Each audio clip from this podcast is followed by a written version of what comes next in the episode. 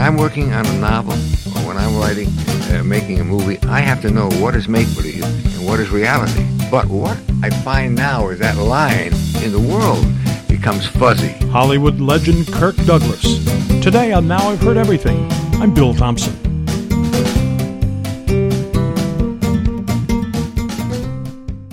We continue Oscar week here on Now I've Heard Everything with a man who was incredibly never actually a winner of an Oscar, but he was nominated three times, the inimitable Kirk Douglas, who sadly passed away yesterday at age 103. Kirk Douglas was not only a magnificent actor, but turned out to be quite a novelist as well. I met him in 1992 when he'd written a novel about a bullfighter with a kind of a rebellious son named Miguel. Michael? Hmm. As you'll hear now in this 1992 conversation, Kirk Douglas admitted to me he didn't really know that he was writing about him and his son. Kirk Douglas from 1992. I was once quoted as saying, this is years ago, I said, you know, if I want to tell the truth, I'd write a novel. I said, if I want to lie a little bit, I'd write my autobiography. And the first thing I did was write my autobiography, and then that came to haunt me. Well, I still feel that's true. I don't think I lied when I wrote the, the Ragman's Son, but somehow you sometimes censor a little bit. You, you omit a little bit. Whereas if you're writing a, a novel, like in The Gift, I am able to say some deep things that I feel through ca- another character. You see, so it's easier to say many uh, things that you feel deeply in a novel. Are we are we supposed to read between the lines of the story in the story that is about a young man named Miguel, or if you will in English, Michael, yeah. who is living up to the image of his famous father? You know what? Nobody believes me. When they read the book, they say, of course, Miguel has got to be his son Michael, in the relationship with him and Paulo, the greatest riding master in the world, and Miguel is trying to think, could he ever match up to his father? And I'm embarrassed to say that while I was writing it, that was all subconscious. Of course, I was writing about my relationship with my son Michael. But when I first was doing it, it was subconscious. Obviously, it came out of me in a way, and I, am embarrassed to say, I mean, they look at me like I was a kook or something. You mean you didn't realize? But that's true.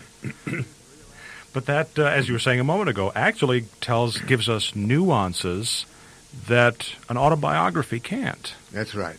Yeah, I, I really think so. That to me is one of the fascinating things. That's why I'm so intrigued with this new thing that I'm doing of writing. It's really very gratifying, uh, you know. And also, see what is nice is is that when you write a book, you have no director to direct you. As an actor, it's marvelous, Bill. I play all the parts. I play the women. I play the older men, younger men, boys.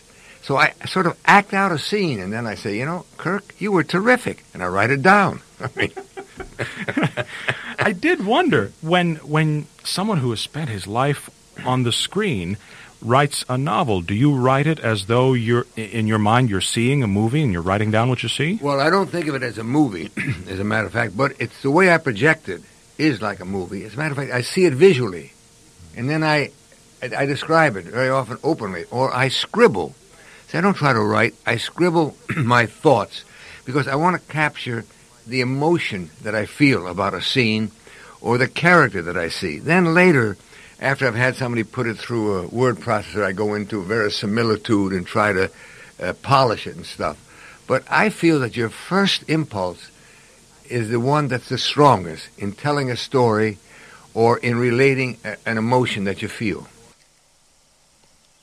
Kirk Douglas's novel, The Gift, was a multi layered story that, in many ways, was about survival. The girl, you know, who is emotionally crippled in a way, who meets uh, Miguel, who's lost his leg, and they interact on one on one another, and eventually they both survive, and he de- uh, develops an attitude toward life. You know, the title of the book, Bill, The Gift, came from my talking with a young man who lost his leg. And I was anxious well, how does one feel about that? So I said, Jim, who, by the way, with one leg, runs in the triathlon. That is, you swim for two and a half miles, you ride a bicycle for a hundred miles, and then you run for 26 miles. And he always finishes in the first 20%. with against people with two legs. And I said, well, Jim, how, how do you feel? You know, I, after I got to know him, he stayed at my house. You know, what, what are your emotional feelings about, you know, losing your leg? He says, Kirk, he said, if someone said to me, I could have my leg back, I wouldn't want it. I said, what? He said, but Kirk, because what this has done to me as a person is very, very important and precious to me. He says, I feel that this accident has been a gift. Of course, when he said that, that gave me the title of my book. But I thought about that. And when I had a helicopter crash, two people were killed. I was lying in the hospital filled with guilt. The two people who killed were young people. And I was thinking of what Jim had said. You know, in a way, you can turn that misfortune into a gift and make it mean something to you. You know, why were you spared? What should you do with your life? And uh, it depends on your attitude and how you approach anything. So that's one of the underlying things. You see, a lot of the thoughts that I have, uh, you know, side issues in, in, in, in my novel, a lot of people may not see. It's not important. Those that, who see it will see it. Those who don't, I hope the most important thing will be reading a very interesting, entertaining novel. I, I also tried to picture who would you play when they make this into a movie, and I thought, oh, well, very easy. Paulo, father, the riding master. Well, I mean, I, ru- I who ruled was the greatest riding master in the world, and whose son almost hated him. And I mean, that's a that's a great relationship. Yes. Well, I figured I could probably rule out uh, uh, I certainly Dennis and Dr. Miguel. That's right. About four years too too old for that one. But I, I, I love mixing the elements. I love Patricia, who comes from such a different background, except she has a love for horses too. See, there's always that common denominator that brings people together. And then here's this young Portuguese uh, bullfighter who's lost a leg who comes to teach her uh, how to ride that way. See, they come from different worlds, and yet they both have a common uh, problem inside. They both have a handicap that they have to overcome. So, what is fact and what is fiction? Well, in our 1992 conversation, Kirk Douglas was very clear how he felt about blurring the line. Bill, I am very concerned with make believe versus reality. It's very important for an artist.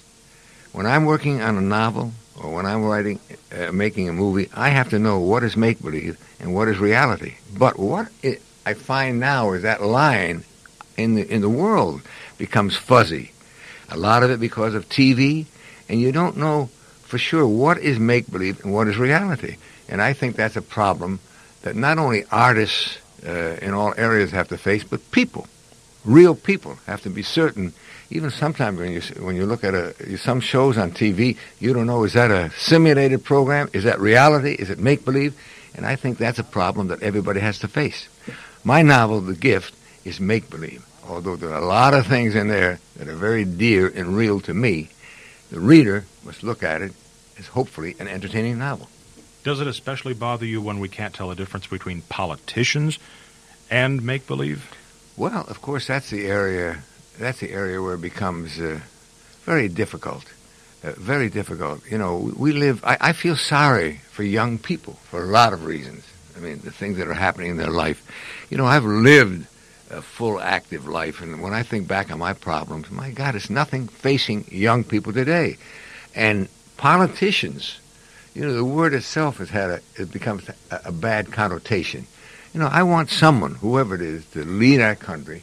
You know, to hopefully make it a country that had all the uh, elements in it that when my parents escaped from Russia, illiterate Russian immigrants, they came here. They couldn't read or write.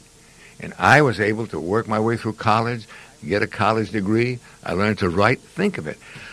If my parents were alive, they couldn't read the gift.